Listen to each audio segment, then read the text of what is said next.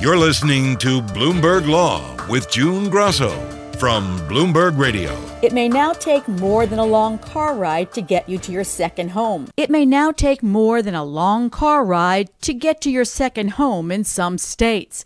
It may take a lawsuit. In Michigan, a state with some of the strictest stay at home measures in the country, Governor Gretchen Whitmer has also banned travel to second homes. The fact of the matter is, it's still too dangerous to have people just out and about uh, unnecessarily so. And so we have a pretty strict stay home order. Michigan has the third highest um, number of deaths from COVID 19, and we're not the third biggest state. Lawsuits have already been filed by owners of second homes claiming a violation of their fundamental liberty and their rights to due process and equal protection. My guest is David Super, a professor at Georgetown Law School. So, can the governor forbid residents from traveling to a second home? Generally, yes. Governors have very sweeping power to deal with public health emergencies, which this is. State law varies from one place to another, but in general, states' public health codes give the governor very broad authority to respond to emergencies. Governors are the primary people responsible for dealing with domestic health problems in our system, not the president, and really more governors than mayors or county officials as well. So, in most states, the governor does have sweeping authority to respond to a crisis like this. Some second home owners have already filed suit against the governor's ban on travel to their second homes. How strong are those claims? I've read the complaint and I think it's extremely weak. This is something that the Supreme Court has said public officials have a lot of authority to do when there's a genuine emergency. And there's no question that this is a serious emergency. This isn't something the state does all the time. I'm not aware that Michigan has ever done this. So I think a court would give them wide latitude. Do they come out and say, I need to rest at my second home? Is there any substantial reason why they have to go to the second home? No, they say that it's a pleasant place to be, that it provides a respite from the hustle and bustle of law practice. My guess is that for most lawyers, the hustle and bustle has died down considerably, but they describe their second homes as pleasant places, but they don't describe anything fundamental about a need to go there or suggest that they're being harmed in any deep way other than not getting the benefit of their second homes and some other places that they want to travel to. They complain, for example, they're not allowed to go to gun stores. In most states, gun stores are considered essential businesses. In fact, the NRA is suing New York because it doesn't consider gun stores essential. And Michigan apparently doesn't either. But again, the Supreme Court has given states enormous flexibility to respond to pending emergencies and indeed have upheld measures much more stringent than these if they were tailored to fit an emergency the fact that someone thinks a gun store is or is not critical and, and that states disagree on that is not going to persuade a judge to second guess the judgment of the elected officials of that state. Can you tell us about the Supreme Court case that you're talking about? Well, there are several of them. For example, in one case, officials seized and destroyed someone's poultry that they were planning to sell, and they claimed they were deprived of property without due process of law. And the Supreme Court said that the government officials believed that poultry had dangerous bacteria on it, it would make people sick, and it needed to be destroyed right away. And the courts should defer to experts on a crisis like that. In another case, someone was selling pharmaceuticals that were apparently defective and risked making people sick or killing them. And the court again said, This is an emergency. We don't have time for giving people hearings and doing a lot of process. We need people in the government to keep us safe and supported the action. Governor Cuomo of New York said, The policies I communicated aren't worth the paper that they're printed on unless people decide to follow them. In Michigan, I'm wondering how could they even enforce this? It's a difficult thing to do, certainly if people en masse ignore it, then the government doesn't have the capacity to pursue it. The hope is that the vast majority of people will understand that we're in a crisis together and want to do their part to help by following these rules, and that few outliers can be addressed by law enforcement or by community pressure. Can a governor forbid people from other states from coming into his or her state? Generally not, unless there's a sound public health reason for doing so. If a governor wanted it to hold up in court, they'd need to get some expert evidence that this is actually necessary, which I don't think they'd be able to do.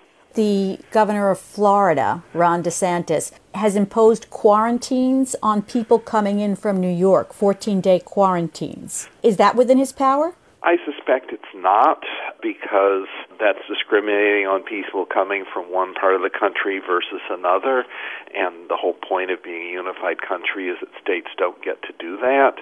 If he had strong scientific basis for doing it, he might be able to but this disease is in every state in the union, and someone is just as sick if they have the infection, whether they come from New York or Wyoming. Part of the point of being a single country, being the United States, is that we are all in this together. The Supreme Court has said that the right to interstate travel is fundamental.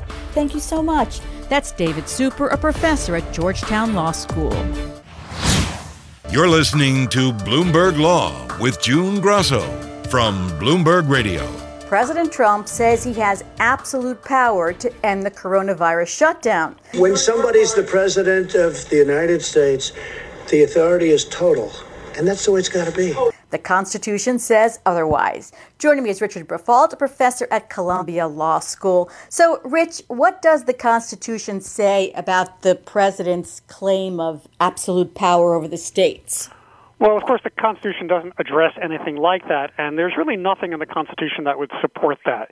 President is vested with executive authority, but that's with respect to the federal government president is given really no direct powers over the states at all except to implement the kinds of powers that Congress might give him. Obviously, the power, president has power dealing with national security and foreign affairs. But for the kind of domestic things that the states are doing, our local businesses going to be open? Our local schools going to be open? That's the kind of thing that has traditionally uh, a matter for the states to decide, as they've been doing over the past month. Because it's the public health, do the states have a particular purview over the public health? Yes. I mean, I think the better way to put it, and this is the position that conservatives have always emphasized, is that the federal government is a government of limited powers. It does have the power to regulate commerce, and of course, obviously, coronavirus has a big impact on commerce, but that all the basic powers of government, including power over public health and public safety, are powers that are wielded at the state level until perhaps Congress, if it's used its commerce power, might take something away. But the assumption is that basically all the governing power in the United States starts at the state level. Some things can be moved up by Congress to the national level, some things have been delegated by the states to their cities. But the key assumption of our system is that the states are the basic blocks of government. Trump declared a national emergency. Explain why that doesn't give him the powers he's trying to claim and what powers it does give him. National emergency is something that basically is something pursuant to various acts of Congress that gives the president certain emergency powers with respect to areas in the federal system.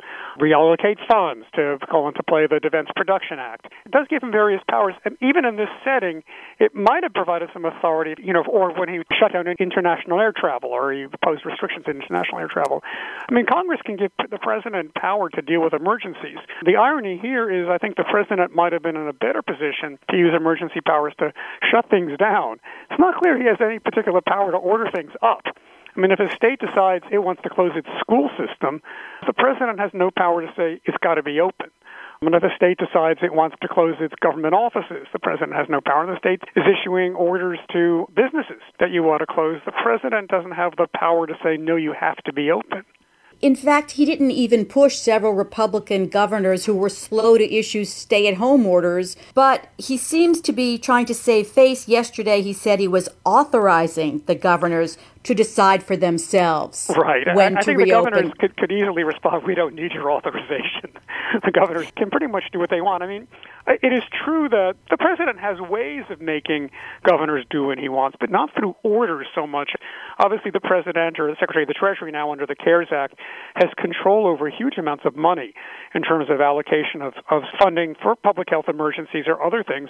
The president, and this, this president has not been shy about that, can manipulate who, who gets the funding, who gets the ventilators, who gets the PPE and the masks in ways that favor governors who are cooperative and disfavor those who are not. So it's not that the president has no power. What the president doesn't have is the power to treat governors as subordinates.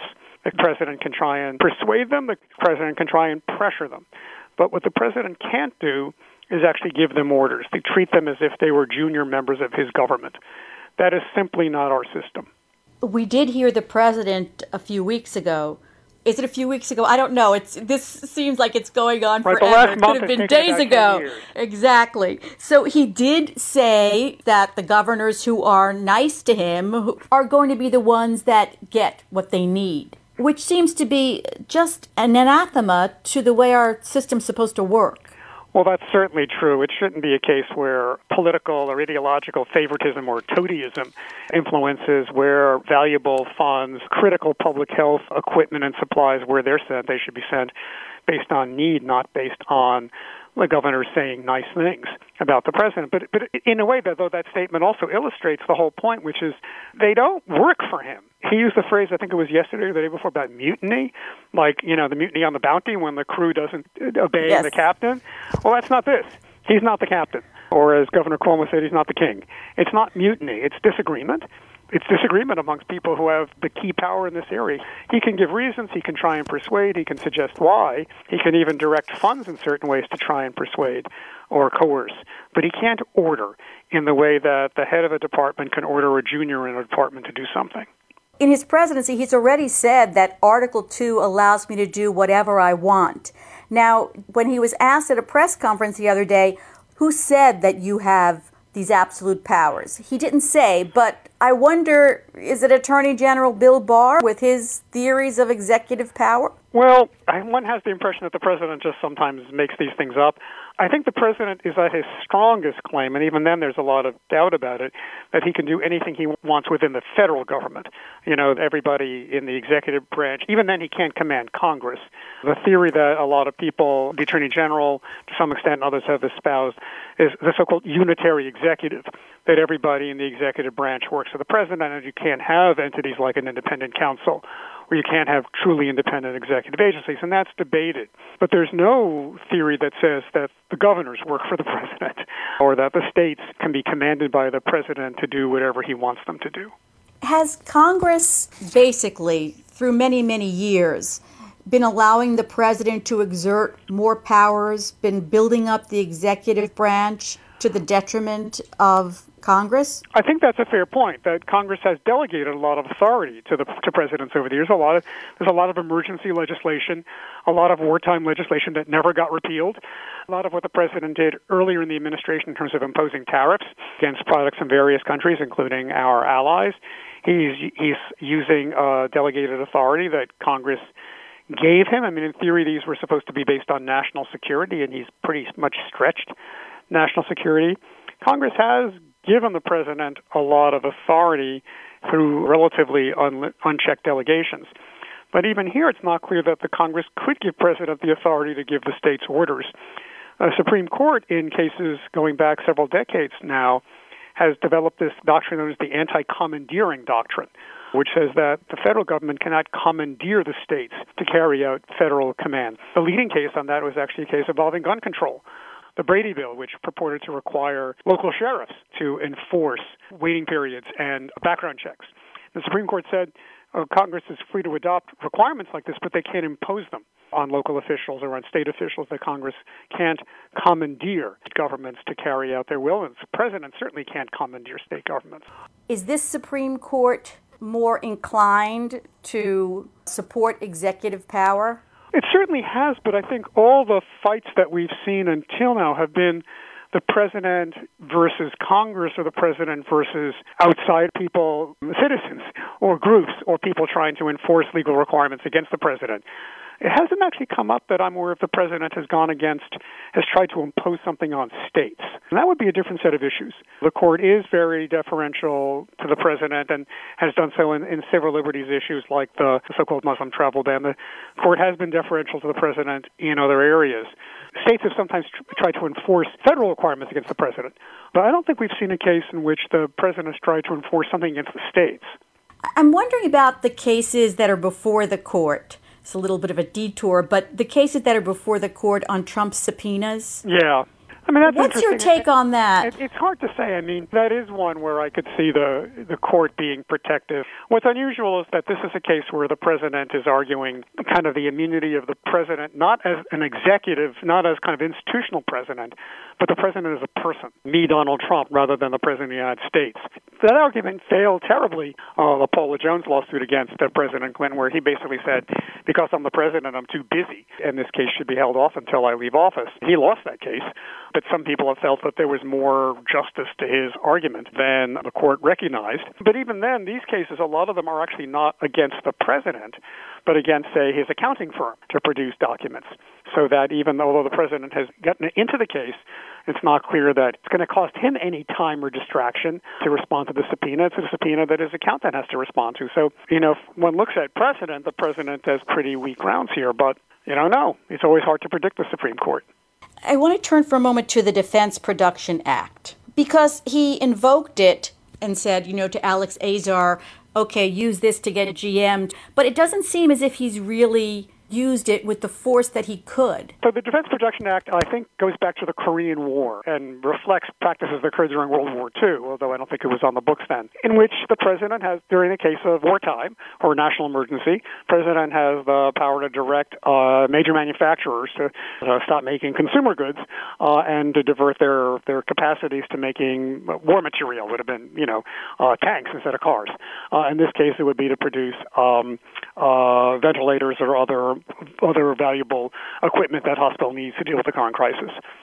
Um, President first said he, he didn't want to do it, and then he finally got pushed. And as I, as far as I understand, he basically, as, and you're right, he's asked. He himself doesn't give, didn't give an order. He gave an order to his one of his cabinet members to give an order.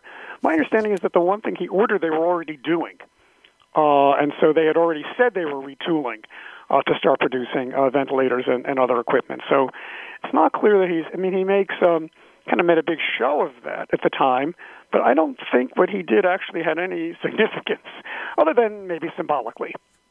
Explain the difference between what a president can do under the Defense Production Act and what Harry Truman tried to do during the Korean War with the steel mills. Right. Um, so the, the, the so-called steel seizure was a situation where um, so during during the Korean War, uh, and there was uh, a dispute actually between the steel manufacturers and the unions, uh, and, they, and they reached a stalemate.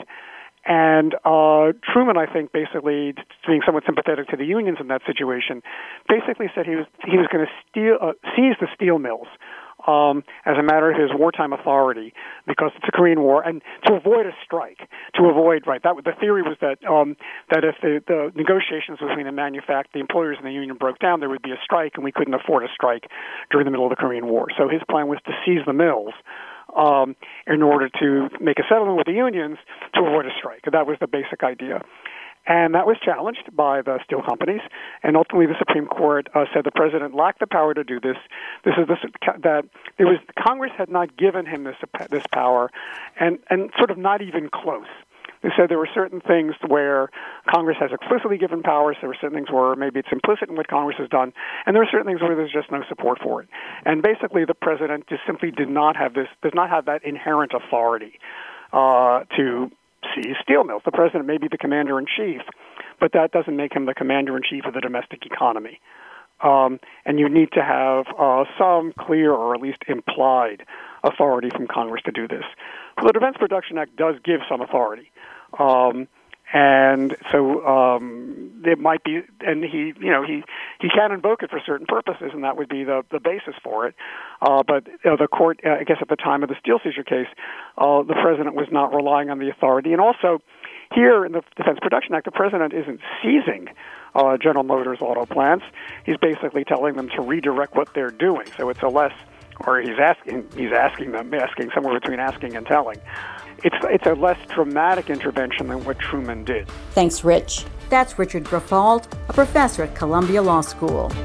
Thanks for listening to the Bloomberg Law Podcast. You can subscribe and listen to the show on Apple Podcasts, SoundCloud, and on Bloomberg.com slash podcast. I'm June Grasso. This is Bloomberg.